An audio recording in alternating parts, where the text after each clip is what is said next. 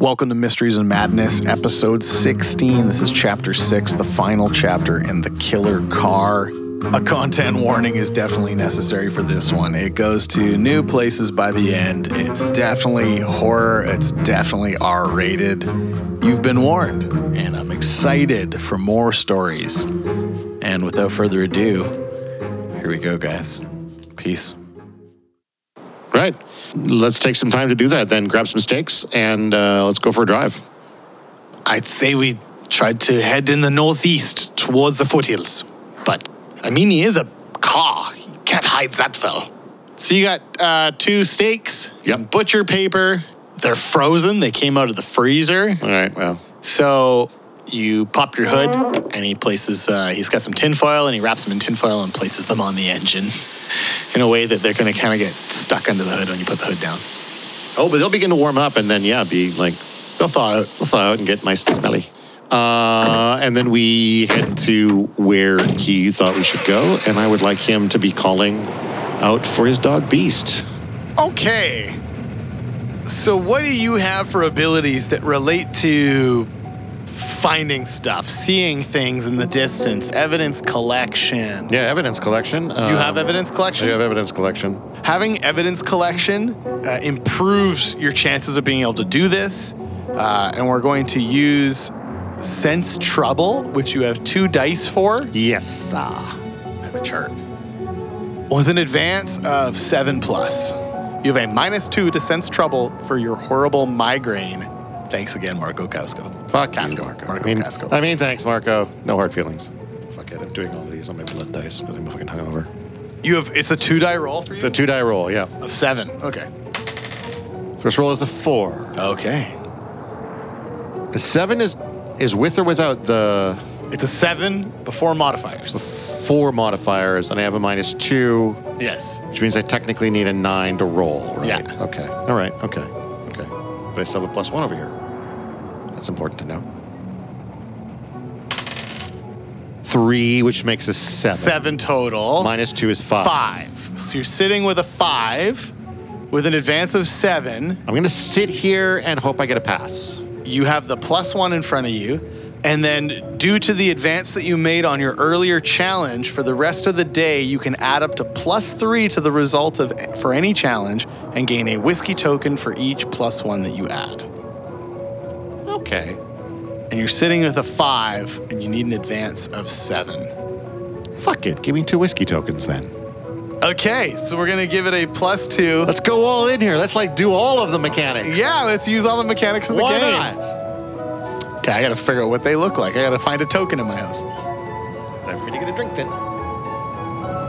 So you make the advance. And as you drive down a secondary road, looking at the tertiary roads going off to the sides, you notice fresh tracks that are the right width and distance and would make sense to be that Model T. And you turn off and start heading in that direction. And come over a bluff, and it's it's all like sagebrush and short grass. This whole area, it's very open. Um, there are some ponderosa pines, but lots of room in between them. The odd tree kind of sticking off of a hillside at a bit of an angle. Uh, it definitely is that look to it. And so you can see this car down below you. There aren't a lot of trees between you and it. And it, uh, it seemingly just parked in a field a little ways off from you. What do you do? I want to approach very slowly with Victor calling Beast's name, but in a very calm. I want Victor to try to calm and soothe Beast with a, you know, uh, you know, hello Beast. I know you're scared. It's okay. Are you approaching Beast on foot or in your car? Let's go on foot. I'll park at a distance. We'll pull the steaks off the engine. The steaks are thawed. Yeah. They even ha- are starting to gray on the outside. Okay. They're cooking a little bit. And I'm gonna have I'm gonna be behind Victor. Victor is the one leading the approach with the steaks. Okay. And I want Victor saying, like, I've got a treat for you, beast. Um, I know you're scared. I'm gonna help. Everything's gonna be okay. All very calming, very soothing. Before Victor's dog was stolen and and turned to a life of dog fighting, its name was Rex. It became known as Beast at the dogs' fights. Oh. So as you hear the crunching of dry grass underfoot, as you approach this car that's kind of sitting in the shade of one of the big ponderosa pines that's sitting by itself out in the middle of the space. Victor has a steak hanging from his right hand, and the two of you approach slowly. The car revs to life, and Victor goes, It's okay, my Rex. It's okay. We are not here to hurt you. It is all right. Oh, you've had some busy nights. You must be so hungry. Hey, look at this juicy steak. Mmm.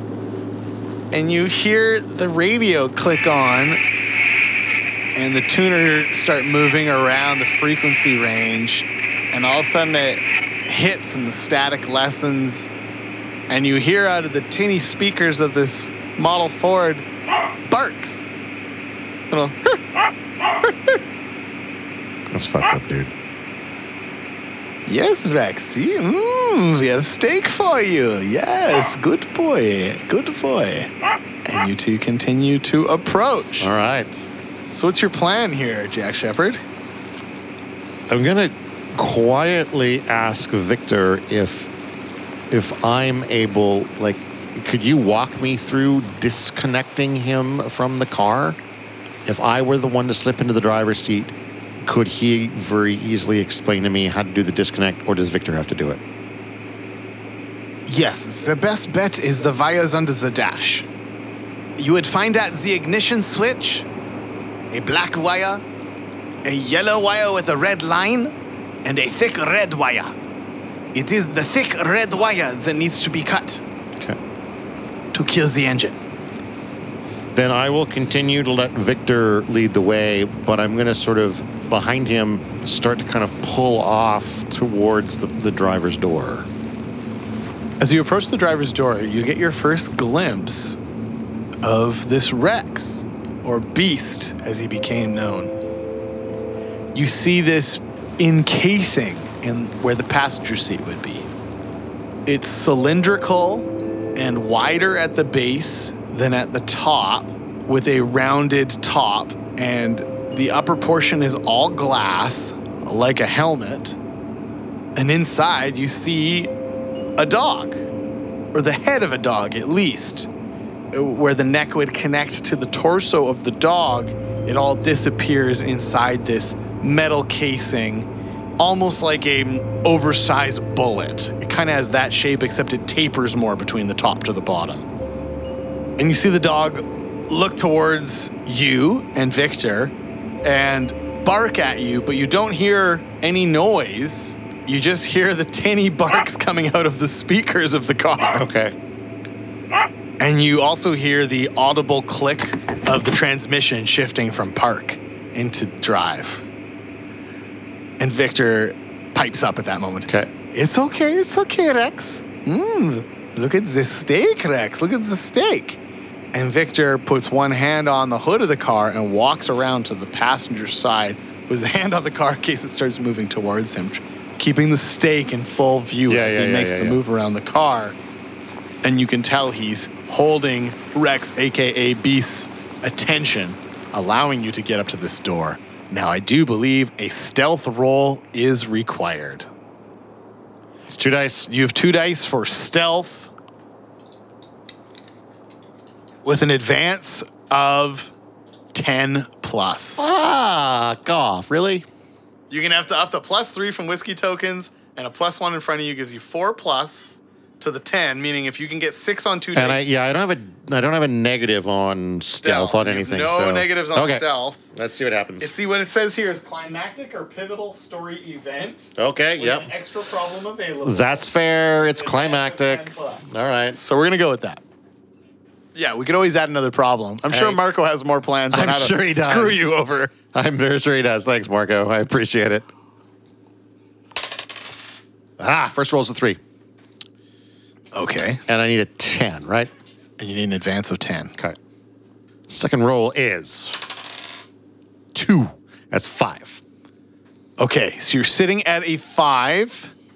You can add three through whiskey tokens and a one through that thing in front of you, getting you to nine. You need an advance of 10. So if you want to get the advance, you could take a problem to roll another die. Give me a problem, man. this is going to be a problem for future Jack Shepard. I feel like it's better to have a problem early on in the investigation when the stakes are lower. So I feel okay with like loading on problems on the last day that may not bother me until like a week from now. In this moment, as you as you sort of have this out of body experience and and think about the scene that you're a part of right now, the idea of this crazy killer car with a dog attached to it and you're with some German scientist waving meat in the air as you try to sneakily cut cables. What the fuck are you doing with This your is life? a very weird day. Let's just face that. uh, which gives you problem not cut out for this. gain one to the fa- uh, gain minus one to the following rolls. Oh, boy. Cool fighting, preparedness, and stability. Not cut out for this. The flavor text is just ugh. so, Jack Shepard is officially Man. not cut out for this. I am feeling though, even after I said like I would rather deal deal with these problems a week from now, I feel like I will have gotten past this after a week, right? This is only going to affect today. Yeah, no, exactly. All right, cool. And I mean, if the case continued into tomorrow, I'd decide then how, Yeah, exactly. what would Yeah. transfer over. But I agree, man. This is I, I, I'm not cut out for this. I mean, maybe tomorrow I will be after I've dealt with it, but for now, this is all fucked up. All right, So my- that adds a die. That so adds a get to- die. so what were we sitting at as our total? five. We were sitting at five with an advance of 10, Ten. and you're rolling another die. Um, I still have a plus one, and I can take uh, three more whiskey tokens. Correct, on yeah. each roll, All right. yeah. So, I mean, I can I can get there from now. Yeah, because I, think can you'll be roll a one here. Yeah. Just a matter of how I get there.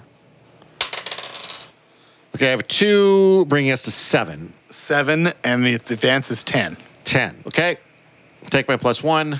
Okay. Give me two whiskey tokens. And two more whiskey tokens gets us to the advance of 10. yes.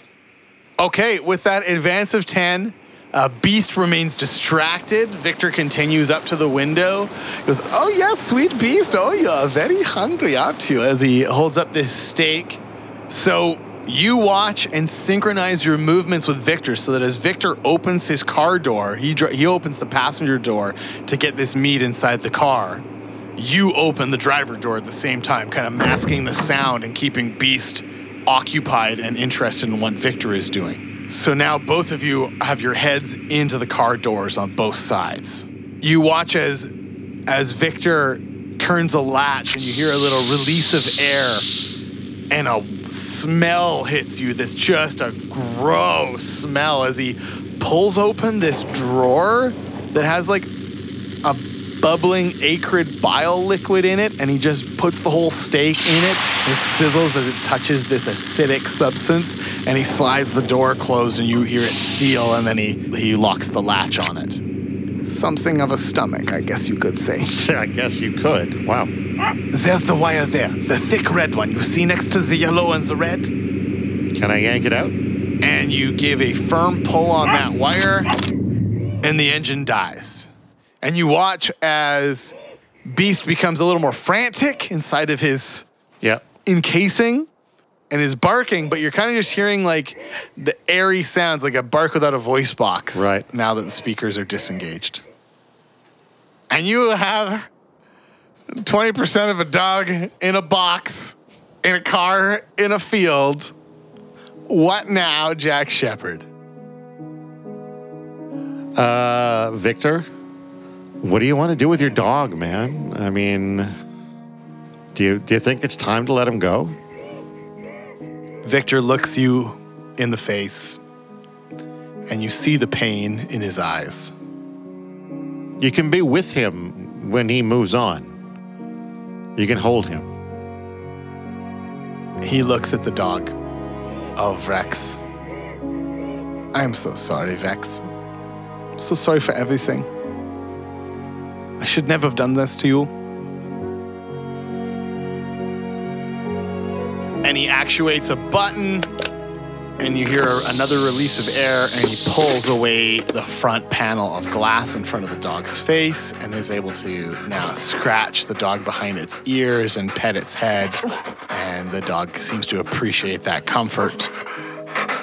While Victor's doing that with his right hand, his left hand is unthreading four screws that have thick heads on them that you can grab with your fingers. They're finger twist. And he unthreads the four of them and he kind of pulls away a small panel that he rests on the floor.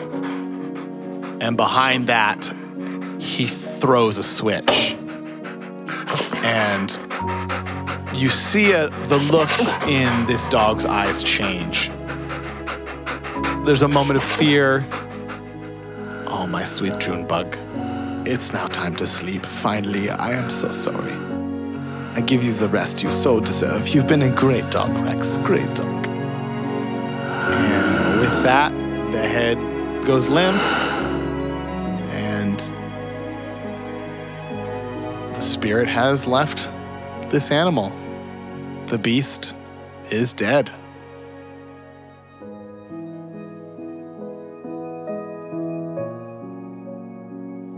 What now? What do you have to say to Victor, the scientist who created this, who caused this? Victor, I'm sorry for your loss. It's it's hard to say goodbye to something or someone we loved, but sometimes that's the best thing. Sometimes you, you have to let go, and uh, you did the right thing. I cannot undo my wrongs, but this is righting some part of my indiscretions. And I must pay that penance.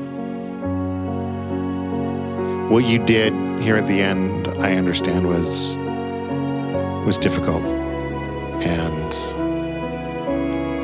you have a tremendous amount of my respect. Do you know of anyone who could make this evidence of my failures disappear? Well, I think I know a guy. Okay. FYI, you've arranged a sting at Victor's employment place this evening. Yeah, no, and um, this is this is something that I was going to talk to Victor about anyway, which is whether or not, like, I'm going to tell him that the sting is happening. Why don't you let's do a scene? The two of you walk back to your vehicle, get in, and return to Victor's homestead to drop him off. All right, Victor. Um, there's something you should know. The police will be raiding the dogfights tonight. It's probably in your best interest that you're not there. If you're concerned for you and your family, I can put you up in my apartment as someplace safe uh, until the arrests are done and we know we're in the clear. Uh, but it's up to you if you want to go into work and um, you know make it look like nothing is up. That's that's entirely in your hands. If I'm not there once the raid goes down, they will know I was involved. I must go to work. All right, I understand. I worry about being arrested as part of it. My, uh, I'm involved in the sting, and they know to keep you out of it. Okay. I'm, I'm guaranteeing your freedom here, Victor. I know that you were only involved in this against your will. And what about Charles Fritzl? Charles Fritzl uh, will end up behind bars, where ideally he won't last that long. Let's put it that way. I think that as long as I go to work and am seen arrested by the police and then released, no one will suspect I had any knowledge, and my family should be safe. All right. We've worked so hard to get here and to have this homestead. Don't want to leave. No, I understand, Victor. Um, I'm I'm trying to do all I can do to help you truly uh, free yourself from this. Thank you. I will owe you as this debt. Well, I mean, it's always nice to have a crazy German scientist friend Right? who owes you a debt. I wanted, like, you know, you have that list of contacts. Yeah, right? let's add a few more here. Well, no, what I'm trying to do is replace the the generic list oh, with, with- people you know. Yeah, yeah, yeah. I like it. And now I have a crazy German scientist. Yeah, right. Like you know, someone owns a bookstore. Like Yeah, so, I'm trying yeah. to create like fleshed out real people. No, I dig it. You're doing a good job, To sir. fill the world Doing a great job. around you, right? Hell of a day, Jack. That's uh, maybe the best example I've ever heard of an understatement. And he gets out because you were right back at his place, and you go where? I don't know what time is it. That's a good question. I know, right? Like basically, what I'm wondering is, do I have to go directly to the dog Not- races? It's not 9 p.m. Okay. It's, it's not 9 p.m. So I, I'm trying to work it out right now. Yeah. It's 5 or 6 p.m. now as you approach back into town. It's no longer the heat of the day. It's not yet time to go meet Axel Nicoli. So y- you have a little bit of time to fill. Yep. Use it wisely. Fuck does that mean? This is bonus time. You know what I mean? Bonus in episode time can be used for a lot of different things. Well, now I'm worried because I thought everything, everything was going to get all wrapped up in a neat little bow. And oh, it is. Okay. Your case is dealt with. all right. But you have an opportunity to do something personal in scene t- towards anything else. Oh, okay. You know Well, I mean? so You know I mean? so the first thing I'm going to do is I'm going to go to the diner. I'm going to get two cheeseburgers to go. No sweat. Bernice helps you grab those cheeseburgers. She's actually done her shift, but she just likes you and just kind of helped handle your order. Thanks, Bernice. Oh, whatever, Sugar. You have yourself a wonderful day. Give me a few scritches for goat now. Uh, you know I will. All right. Uh, when I get back to my place, I am uh, gonna throw that uh, one cheeseburger into Goat's bowl. I'm gonna start nibbling on that second cheeseburger, I'm gonna call Mickey Cohen, please. All right. You get his bartender over at John E's. He passes you through to Mickey's office. Yeah. You hear a door close in the background first, and then the phone pick up and, and get to his face. Jack, this better be good. Well, that, I, I hope it is. I got a black Model T Ford that needs to disappear in the most severe way possible. Hey, Jack Shepard. yeah. Okay, give me the details. All right. I'll tell him where it's at. I'm gonna ask him kindly.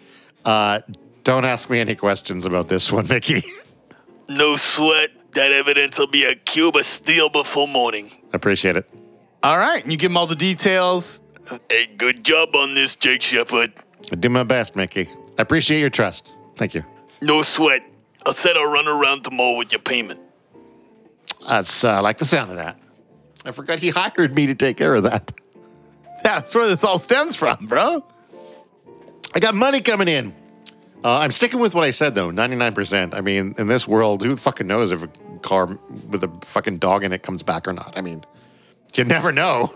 The Right. world is getting weirder with each passing day. I understand. I understand. Will I get you on the line? What's the latest with Fritz? Uh, I got a raid going down tonight. I'm going to be there to ID Fritz and make sure he gets taken out. Right on. What time that going down? 9:30. All right. Sounds good. Pleasure Perhaps to- I'll try to take in the view. Pleasure doing business with you as always, Mr. Cohen. Likewise, Jack. See, I like you, man. Not too clean. I prefer just clean enough. I'm going to give Goat a couple scritches for Bernice, uh, and I'm going to bring a beer up to the roof and do some work on the garden up there, the, the grass. You're able to thread a hose onto the faucet of your sink. Okay. Throw the hose out the window uh, on enough rope and, and whip the end of that rope up to the roof so you can pull the hose up to the roof and water your roof lawn. All right. Uh, when I'm done with that, I'll come back down. I will see how Goat liked the cheeseburger. You have yet to not put something in Goat's dish and have it vanish very quickly. All right. He's wagging his tail. It's probably a good time uh, to bring him down into the. Well, is there like have we figured out a way to like have goat bathroom from uh, the fire escape? Can he just like shit off the end of it onto the ground into the alley, or do I have to bring them all downstairs? I'll bring them downstairs if I need to, but I'm just curious. Yeah, you got to bring them downstairs. You you haven't come up. The roof's not ready yet. Yeah, all right. You tend to do it once in the morning, once at night. Yeah. On your way down to the back alley, you grab this corn broom and dustpan that you'd purchased a few days prior. And there's a narrow crack in between two buildings in the alley, and you stuff the corn broom and dustpan in this little crack in the alley. Okay. You've noticed that the goat shit is starting to pile up. Okay, yeah, yeah, So, yeah. and there's a couple dumpsters in the alley. So now what you do is after he's done his business, Shoop, shoop, shoop. yeah, and you don't even do the fresh ones. Like you're kind of sweeping up like yesterday's the day after because it's all dry. Wait until they dry up, Yeah, yeah. and easy to move around. So you've kind of made like sweeping it up as part of your deal because I mean you are just renting. You don't want to. You know, yeah, no, get the I'm not trying to be, pissing off. you know, yeah, I'm a, I'm a respectable. semi-respectable. Respectful Yeah, guy. exactly. That's right. Uh, what time are we at after this is all said and done? Do I have time to like hit a bar for a couple of shots before the uh, the police roll in? Need to steady myself for the evening. That is a very good choice, Jack Shepard, being the criteria we're operating our day under. I know, right? So you head towards the meatpacking district. You, of course, know where all the dives are. You find one uh, about 10 minutes away from where you're going to meet up with Axel Nicoli, and you while away the last hour and a half to wait for Axel, and then pull up uh, to a small scene happening a block away from the meatpacking warehouse where the dogfights are happening. Uh, you pull up down the block, you recognize Axel Nicoli's vehicle Yep. and one other car nearby. And he's leaned up against this vehicle, chatting to several men kind of crowded around him near the street edge, making a total crew of eight. Okay. Well, I'll approach and say, um, Axel, where are things at? How we doing? Do you need anything from me? As you approach, he's going over the plan. It's a piece of paper splayed out over the hood of the car, and he's pointing at it. So there seems to be another entrance around this backside. John, Ken, I want you around back around there. Tommy, you and I, we're going into the front. Billy, second floor backside. There's a window access. Hey, Jack, Jack. Everybody, this is Jack Shepard, private detective. He's helping us out on this one. And uh, they all give you stone cold looks and nods. Well, nod back. We're just about ready to go, Jack. How was your day? Any headway on that car? Yeah, I don't think it's going to be a problem anymore. Don't think or no? Pretty damn sure. 100% damn sure? The world I live in these days, Axel, nothing's ever 100%. Axel points to a spot on this kind of hand drawn map. This is Jack, this is where you'll stay with me, overlooking the scene. All right. Anything else you want to interject before we come around the corner and this raid goes down? Yeah, um, I will tell them because I, I feel like, like I have a fairly good idea of where like the laboratory is, where um, where Victor is, and I'll, I'll point out on the map sort of like this is this is where you'll find Victor. Victor's the one we're keeping safe. He's not being arrested. You'll find him here, um, and again, like I will add any kind of detail to the map that I can that they may not already have. Right. Okay. Like the security guard at the front door? Absolutely, yeah. Okay. So you come around the block, you get situated, you watch as these Stone Cold professionals move silently towards their exterior locations on this building. There'll be walkie talkies maybe, but there's no in ear headsets. This is all done through hand signals. The parking lot's busy. You can see the smoke lit in the lighting wafting up through the interior of this warehouse, the dust being kicked up by the dog fights going on inside. And a hand signal's given between Axel and the officers at the front door, and they bust through the front doors.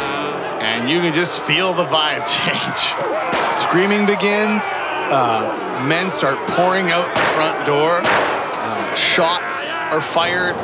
A couple of vehicles, people get in their cars and rip out of the parking lot. And very quickly, it gets silent again. And one of the officers appears in that front doorway and gives a few different hand signals back to Axel. And Axel goes, It's done. Let's go see what happened. and you head over and head inside and see a bit of a bloodbath and a mess. Oh boy. Dead gangsters everywhere. Yeah. One of the stone cold police officers addresses Axel at the door. We got most of them. We're one injured, one down. They got Tim. And you look over towards the wall, and yep, there's one dead police officer near the wall. And you watch as another officer's administering first aid to a guy who got a, a flesh wound in his arm. We arrested some science guy in the back, too. That must be the Victor guy you were talking about, Jack. I think so. Bring him out. Let's give him an ID. Jack, do you see that Charles Fritzl guy anywhere? Well, it's sort of up to you to tell me if I do. And you tiptoe through this gruesome scene of dead bodies and blood and a dirt filled fight ring. And you need to give me a stability challenge with an advance of seven. Now, before you roll, we need to talk about all of the pluses and minuses that are happening around. Oh, here. motherfuck. Yeah, there's a minus one So- here to stability, a minus one here to stability. You got her. So let's let's go through it. So you're not cut out for this. I'm not. Minus one to your stability. You have a horrible oh, oh. migraine. Minus two to your stability, creating a total of minus three. Meanwhile, you're But I'm confident. so I have a plus one to my confident stability. gives you a plus one to your stability, so you're at a total of minus two to your roll, with an advance of seven. Okay. Minus two. With an advance of seven. Let's do this. First die is going to be six. Oh well, look at that. Look at that. Look at that. Well, I mean, I can't even, but I can't, I can't say anything about my rolls now because I'll, I'll fucking break them if I do. Three, that's nine. giving you the advance of seven. Yeah. Whose rolls suck now? Sorry. I love it. I love it. With that advance, you start to believe that maybe you are cut out for this. You know, you did successfully take down that car. It happened. Yeah. And now we have successfully taken down a dogfighting ring. Maybe I am cut out for this. So that problem is What no the longer hell? yours. Exactly. So you get rid of the problem, not cut out for this. And as you search the floor and the bodies, sure enough, you come across a broad shouldered, short black haired, pencil mustached man that, that you assume is Charles Fritzl. now is he dead? And he is dead. Wow. Uh, his left eye is missing, and it's just a bloody socket from where he was shot in the eye. I feel like Mickey Cohen's gonna like the sound of that. I bet.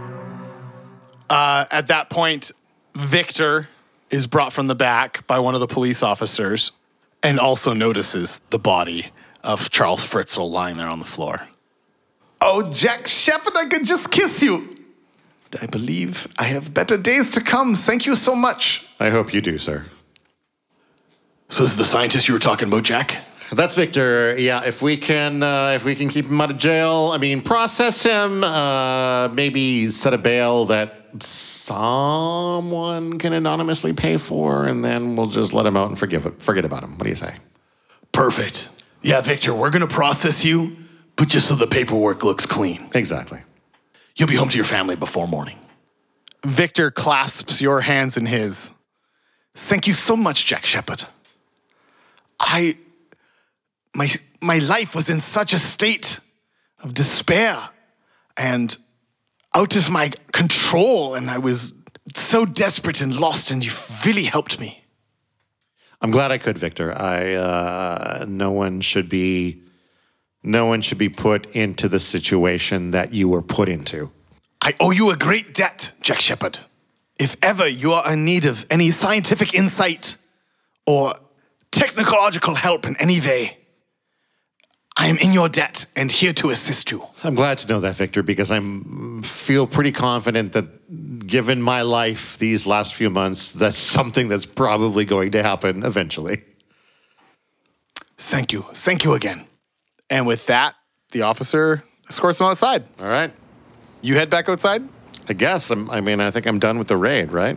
I want to take a big breath, let it out, and just hopefully feel a whole bunch of weight off of my shoulders as we come to, I think, mostly the end to this case. Just like, I feel like the last three days have eh, knotted myself up more and more and more. And I just want to go, and let it all out. You do this in the cool, sweet air of an October evening in Los Angeles. And as you do, you notice a face lit in the ash of his own cigarette, leaned against a car not too far away. And it's Mickey Cohen. Is is he close enough that I can just go and uh, share a few words, like as if I'm just crossing paths with him and walking away? Yeah, you can cross the parking lot and just find him. Okay. He's, you know, a quarter of a block away. All right. I want to just go and have a few words. I just want to mention really quick the reason that only one guy died in that raid is because of all the information you gave on that. Oh, map. sweet. They would have had a higher body count otherwise. nice. Thank you. Nice work, Jack. Where's Fritz? Uh, funny thing, uh, he's not going to be a problem anymore. Oh, is that so? Yeah. Regale me with the tale of the fate of this fucking Fritz character. Well, I wasn't there to see it, but uh, he may have lost an eye alongside whatever was behind that eye inside of the old skull dome there. Nothing but stupidity and hate, I'm pretty sure. I know. Uh, world's not uh, any poorer for his absence. Well, if ain't that a stroke of good luck? Thanks again for your help, Mickey. I appreciate it. Hey, you're the one helping me here. I get rid of this fucking Fritz guy. The boys, they found that car you were talking about. So that's dealt with. Here's a little thank you with a little extra. And he hands you a rather thick envelope. All right. Take care of yourself, Mickey. And I am on my way. Till next time, Jack. Back to my car, And home? home with a detour at uh, at Spirits.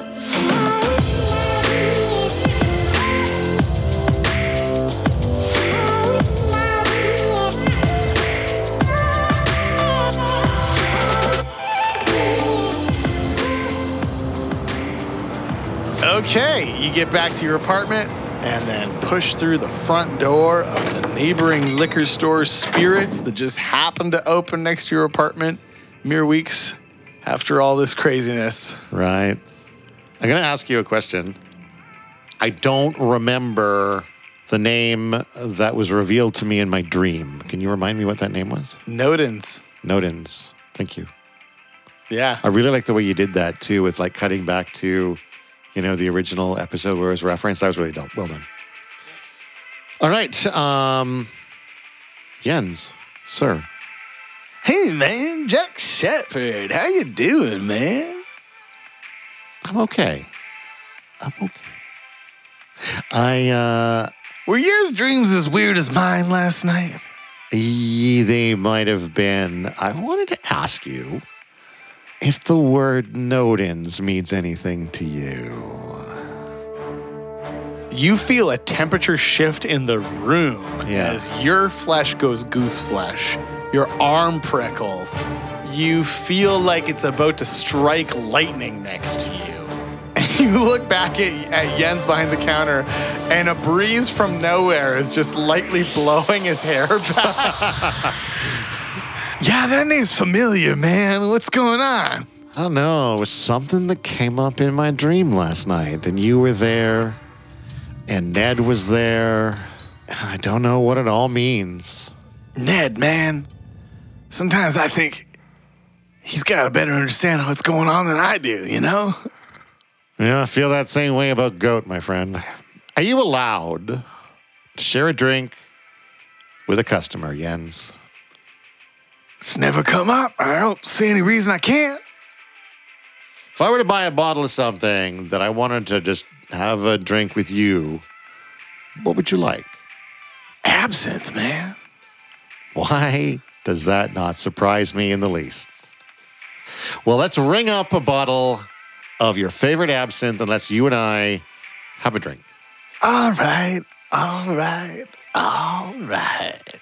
He goes and grabs a bottle of absinthe, walks to the front door, flips the open sign to closed, deadbolts the front door, flicks off the lights in the in the front of the store. Come with me, Jack. And leads you to the back, out the back door, and and just flops down on the stone stoop at his back door. Unscrews the bottle, takes a good pull from it, and passes it in your direction. And I'll, uh, I'll raise it to him and do the same. Take a big old pull of the old absinthe. Never used to be this hard, Jack, you know, to, to keep it all straight. Do you think? Do you think that that it gets harder for us to keep it straight, or is that the universe just gets more fucked up around us. I can definitely feel that things are getting, as you put it, more fucked up lately. I think that's why Ned reached out to you. Oh. You know how they say coma patients can maybe hear you in their coma? Well, that was kind of like me in that dream last night, Jack. It was like I was there, but I had no input. Yeah. Ned and I are one. I was a hunter, and I came up against an entity so fierce, so powerful, that I had to run, man. I had to uh, escape its glance. I needed to hide, man. Hide from this entity that had more power than I could possibly fight on my own. This being, man, it can see into our world and sense us and find us. And to be able to hide from it, I had to no longer exist without dying. So I split my consciousness into two forms. And as he says that, Ned just approaches and hops up onto his lap. Of course he does. And he starts just absent-mindedly petting Ned. So instead of Nodens, man, it came Ned and Jens, you know? Yeah. And then I met you, Jack. I don't know what drove me to open a liquor store here. I just felt like it was what I was supposed to do. Yeah. Well. And then, sure enough, my number one customer, I think, has also interacted with this entity. Seems likely. What is that thing around your neck, Jack? Oh, I'll, I'll pull it out from under my shirt. And at this point, not at all surprised that he sensed it. You feel a, a heat to it in Yeah. your hand. You've noticed in the last two days, it seems to increasingly radiate its own heat, and the redness around your neck is greater. Okay. As though its personal weight is greater. Perhaps it's having to work harder to do whatever it is that it's doing. I don't entirely know what this is. Uh, I went to a, uh, a, a magical shop looking for some kind of protection because I tell you, man, the things I've seen lately, they're not natural in the same way that we think of natural things. And I, I felt like I needed some kind of protection that was outside of the natural. Man, that thing's some top notch juju, man. Whoever created it, for a human, they knew their craft. Well, I'm very glad to hear that. I think we have a common enemy, Jack. Seems likely. I want to help you in your fight, Jack. Alone, I just didn't have the power necessary to, to deal with this being. You seem to have gotten this far without losing your mind, and that takes a fortitude not everyone possesses. I think I was supposed to find you, Jack. And while I, I guess, at some point, knew how to split myself in two, whatever knowledge enabled me to do that, it's gone, man. And I have no idea how to become whole again. Well, Jens, uh, I'll raise the absinthe bottle and say, here's to us figuring it out together. Cheers to that, man. And Ned goes, meow, in a, a seeming approval. All right. Um, take my bottle and head home. You sit there for a while with Jens. Okay. You, Pass the bottle back and forth a bit. yeah, bullshitting about life. Um, he's a musician as well. He enjoys jazz and the blues, plays a bit of guitar. Had a band for a while. Yeah. Explains how his previous self named him Jens and his cat Ned.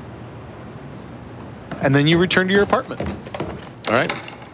Uh, throw a sploosh splash of uh, absinthe, if there's any left, into goat's bowl along with some lettuce. You tip the absinthe bottle over Goat's bowl, and a couple of ounces pour out, and the rest of the, it's an empty bottle. All right.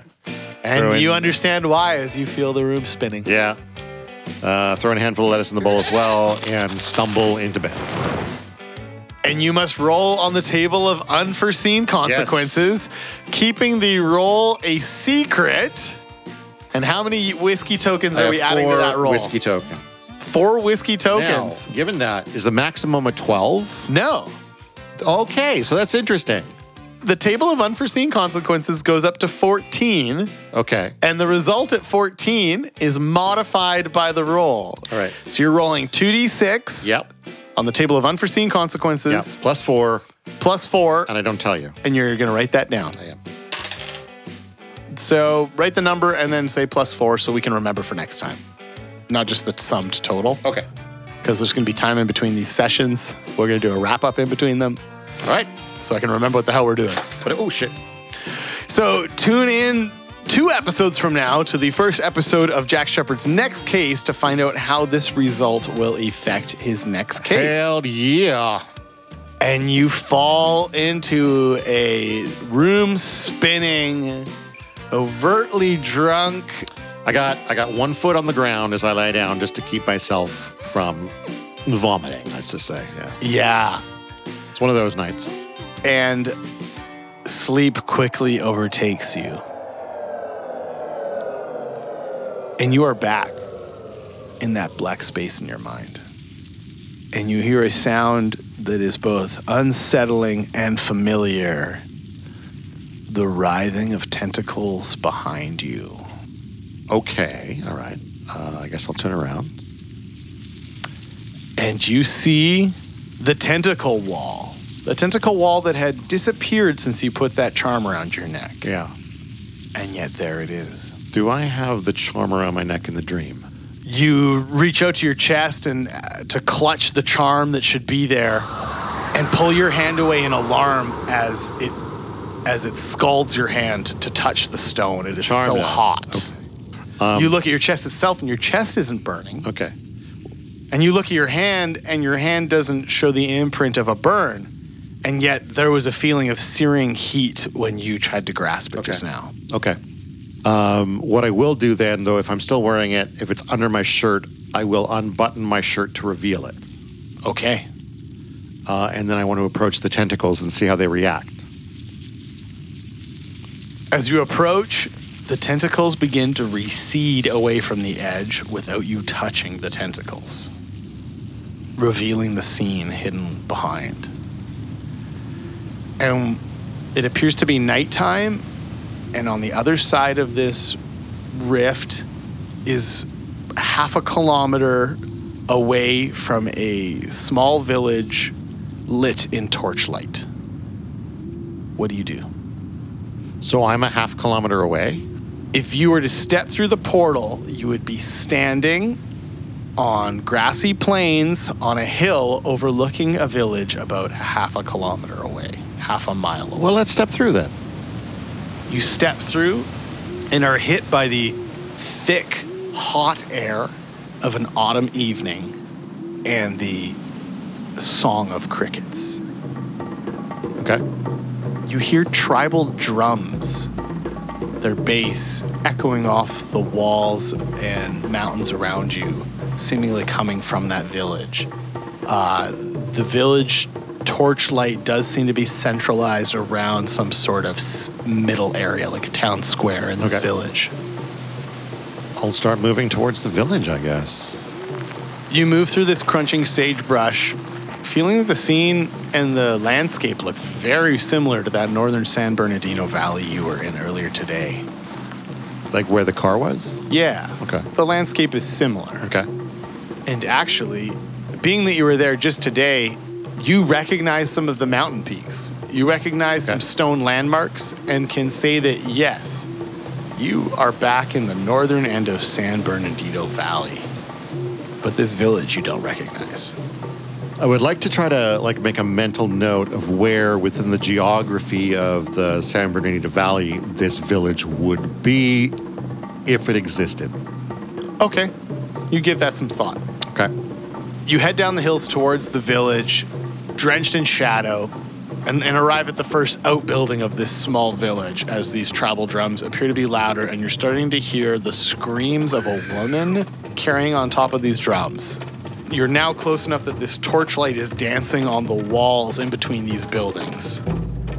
And you make your way silently through the narrow corridors in between these mud huts with straw roofs and position yourself at a point where you can get some sense of the scene happening in this square as these travel drums are getting louder and you can start to hear more of the screams.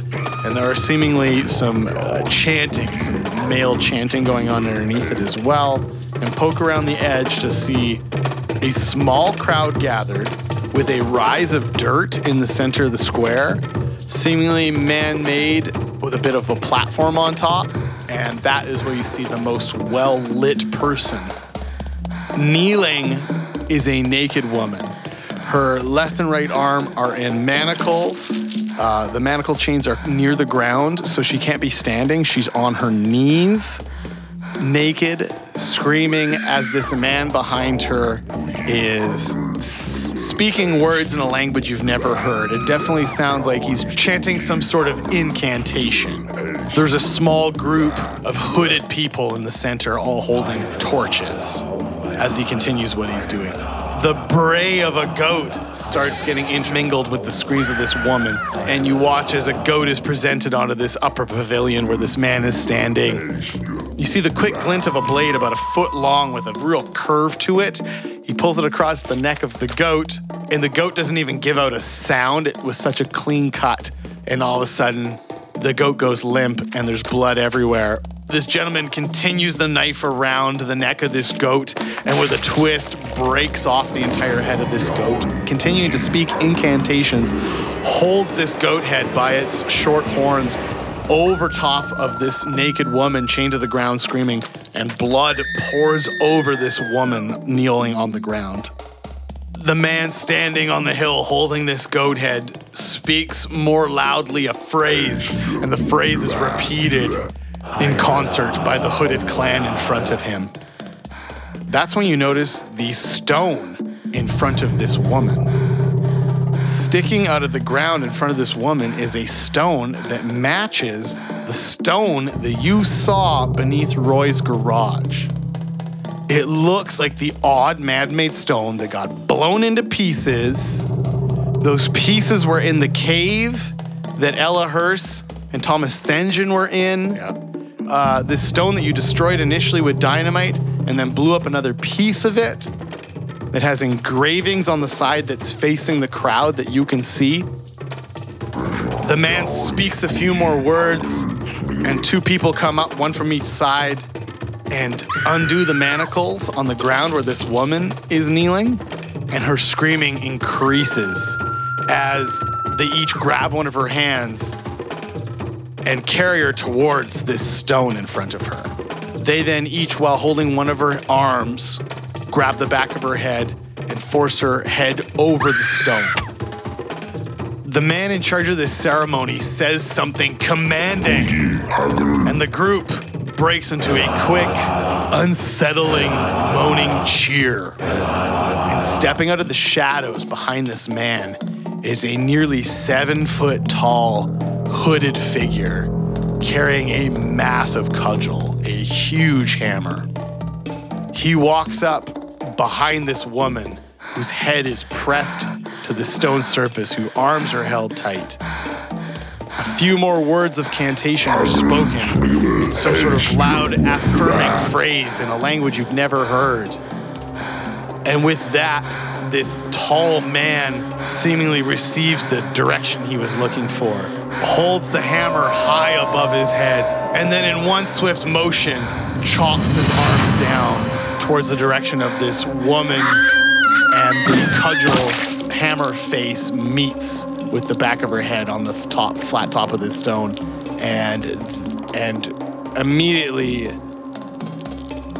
Bone shatters, brain burst free, blood runs down the side of the stone. The woman is dead. And the crowd begins like a Gregorian style chant of like throat singing, really low chant. And the man in charge of this ceremony steps forward holding the goat head high in the air above the mutilated, faceless corpse of this woman as her insides run down the sides of this stone that you recognize from the cave below Roy's garage in the Dream Inn. That was intense. You reach out and once again put your hand around the amulet around your neck and just hold it despite the searing pain radiating into your hand. And Jack sleeps the night away with that stone cutting into his hand as he firmly grips it. Whenever this stone comes up again, I, I just think about like that scene in The Godfather 3 where it's like, just when I thought I was out, they pull me back in.